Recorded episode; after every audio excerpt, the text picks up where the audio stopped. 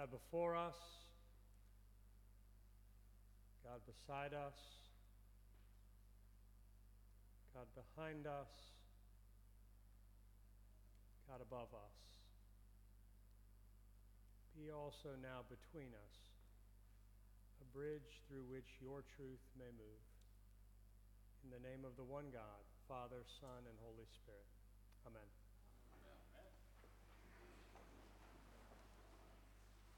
Low Sunday.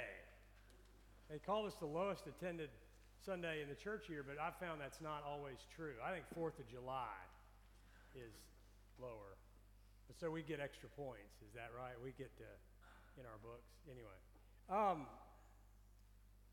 hey, y'all, watch this. I, I am, uh, I, and I know many of you are on Facebook, so I'll, you know, I do these things. I don't read anything political anymore. You know, if you write something political and think you're going to, you know, persuade me to do something, I just ignore all of that. But the one thing I will watch, and unfortunately I'll watch for hours, which probably says something about my schedule and my time and that I really don't have a whole lot to do. And that is, I love, uh, if you give me a video of like a cat playing the piano or something, I will watch it for an hour. Or like a baby elephant crawling in somebody's lap, or you know, any of that kind of stuff. There was there was one where there's a lizard, right? And um, I watched it because he did make it, right? And so he's out there, and then like there are a thousand snakes that all chase him, and he makes it to the top of this hill, and it's it's happy. Of course, if he hadn't, that wouldn't be so good.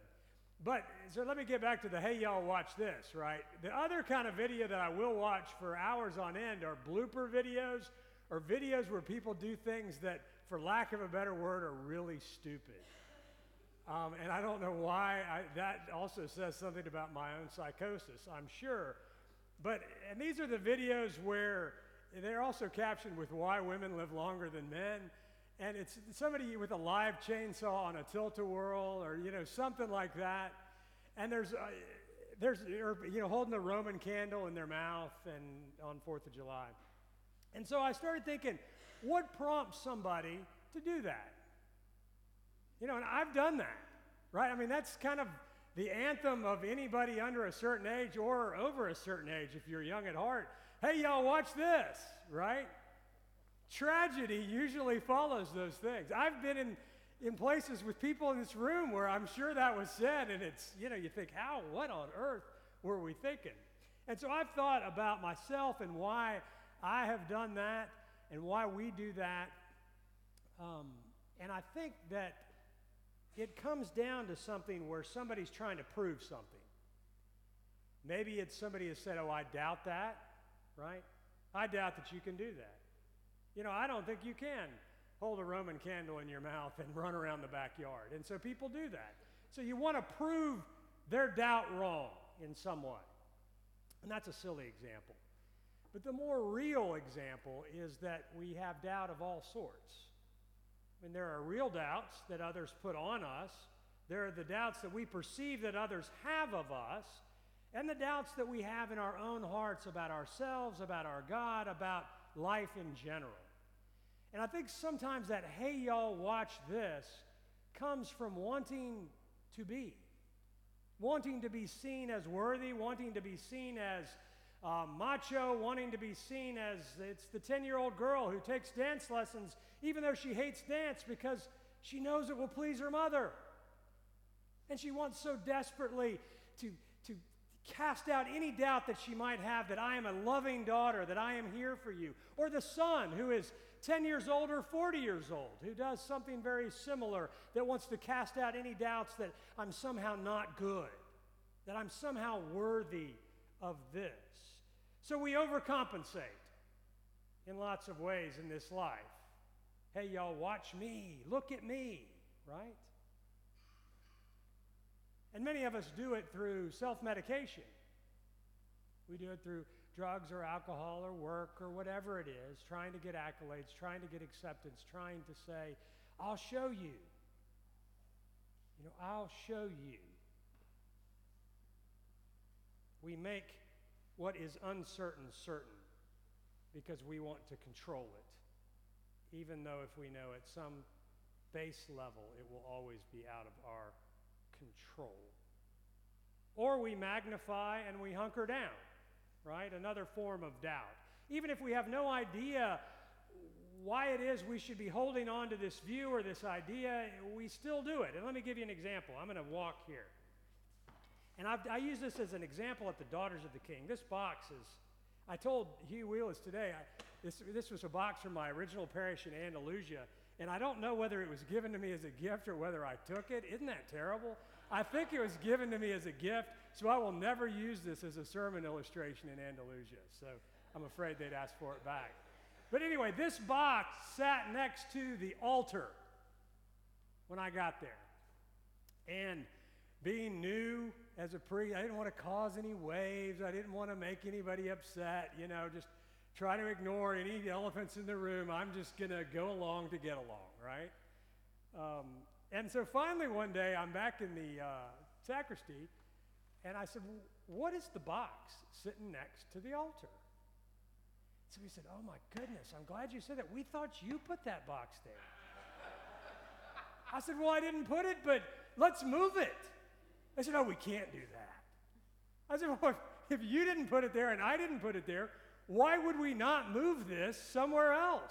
They said, Well, it, it probably has some kind of purpose, right? You can't just move a box that's been there forever, right? I mean, it's almost as if we expected this box and we opened it up to be like the Ark of the Covenant and angels would fly out or, you know, it would blind everybody when we opened it. So people were literally afraid to open it, even though they had no idea why it was there. Afraid to move it, doubting somehow that things would go normal if we moved it. Um, well, eventually we brought it into the, this is now six months even after this whole conversation, we brought it in the sacristy, and you would have thought seriously that snakes were going to come out of this thing everybody was kind of standing around and we kind of opened it very gently, and there were bulletins from like two years ago in there. But we fight change even if we don't understand why we do what we do, and it becomes closed living. These doubts close us off from conversation, from being with our uncertainties, from being with our doubt.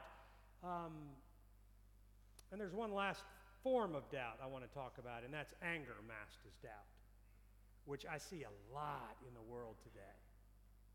Um, that we will kind of formulate all of these questions under the guise of doubt, even though we're simply angry and we want to convince you that you're wrong and I'm right. And let me give you an example that I heard recently, which is somebody had a uh, roundtable discussion of people, you know, wanted to talk about Christianity at this church. So this young minister had all these people at this table, and a gentleman showed up, and he was kind of notoriously anti-religion, um, kind of proud of his atheism, and wore it on his sleeve, and that's fine. You know, I mean, that's he has that right to believe that. And so he came to the meeting, and he sat down, and he wrote down.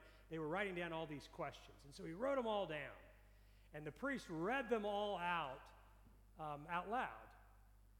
And then he said, Sir, if we answer every one of your questions, will you become a Christian? And he said, Well, of course not. And he said, Does anybody have any real questions? Does anybody have any real doubts that we can struggle with? And that, again, is an example of closed living, where we are closed off to hearing anything new. Um, and today is a great day to talk about doubt, I think. Doubting Thomas. We're going to baptize Lawson. And at some point in his life, he will have doubts. So, how do we deal with that? What do we do? Not just when he's 20. Because every, you know, everybody talks about, uh, you know, millennials leaving the church. What else is new? Now, you, you tell young people, you know, this, that, and the other, they're going to do the opposite. So that's, we all did that. But what do you do when you're 45 and you're doing that, or 50? How do we live with those doubts? And so this is a great day to, to have this discussion. This is less of a sermon than it is a discussion. Because after last Sunday, we're like, yeah, Christ is risen indeed, hallelujah, and we're all happy and we're putting on this brave face and kind of magnifying our confidence. And yet, in our heart of hearts, all of us at one time or another have doubts. right? But we try to put those aside and pretend like we're uber Christians. And oh, I don't have any doubts. Of course not. But at the end of the day, we do. And I think Jesus shows us what to do with those doubts. And Jesus shows us what it means to live open and not closed.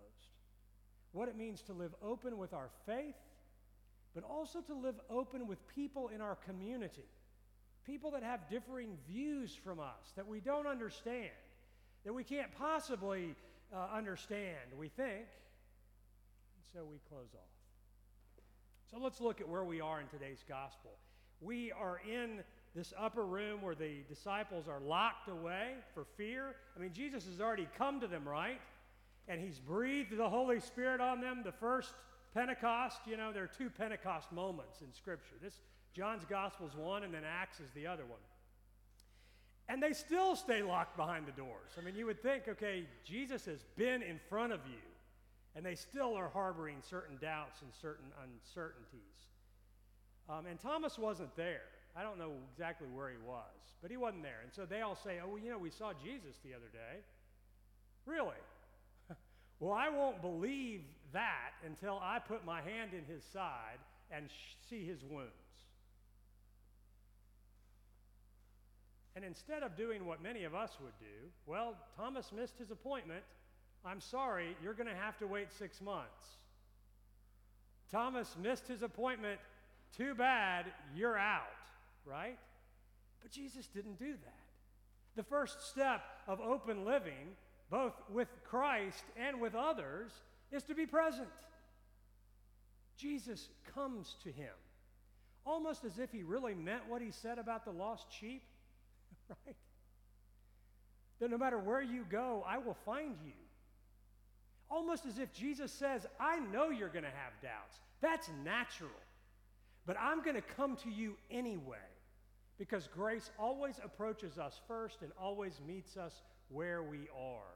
And Jesus comes to him in the midst of his doubt, in the midst of his despair, and he and in response to that, the greatest response in all of Holy Scripture, my Lord and my God. He doesn't even touch Thomas my Lord and my God. The presence of Christ, and he showed him his scars. He showed him the scars of his own doubt and uncertainty. My God, my God, why have you forsaken me? As if to say, Thomas, I get it. I know what it's like to struggle with uncertainty and to feel abandoned and to feel in darkness. But I also know that that moment of darkness is where God is most at work. So struggle. Be uncertain. I will be here for you, and I will always come to you. The disciples didn't kick him out. They didn't say, Well, you're not Christian enough. You're not happy enough.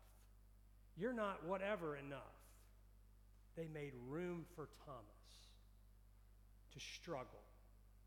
And you know what he did? I mean, this is, they have record of this archaeological records, historical records. Thomas took the gospel the farthest of any of them to India. They have record of him being there.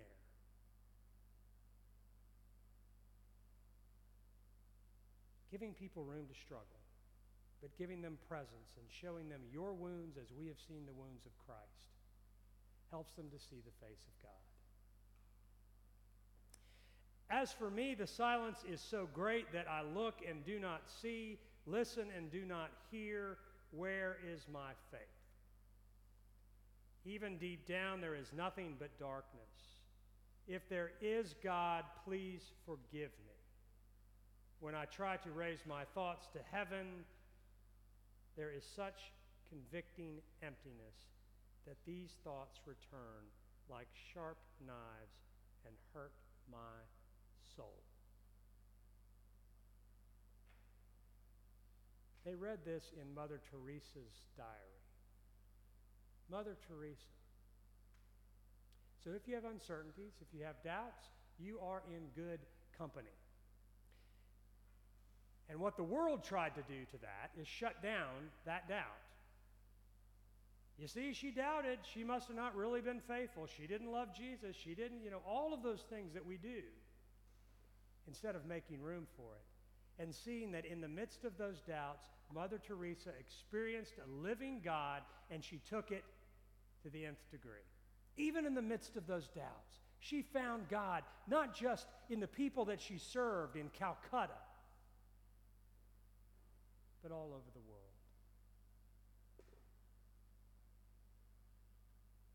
Where are you doubting today? Where are you uncertain? Where are you certain? Are you afraid to express it? What is it that you think God can't handle? Well, the good news is that Thomas encountered the living Christ and we encounter the living Christ even in the midst of our struggles. As we wrestle with angels,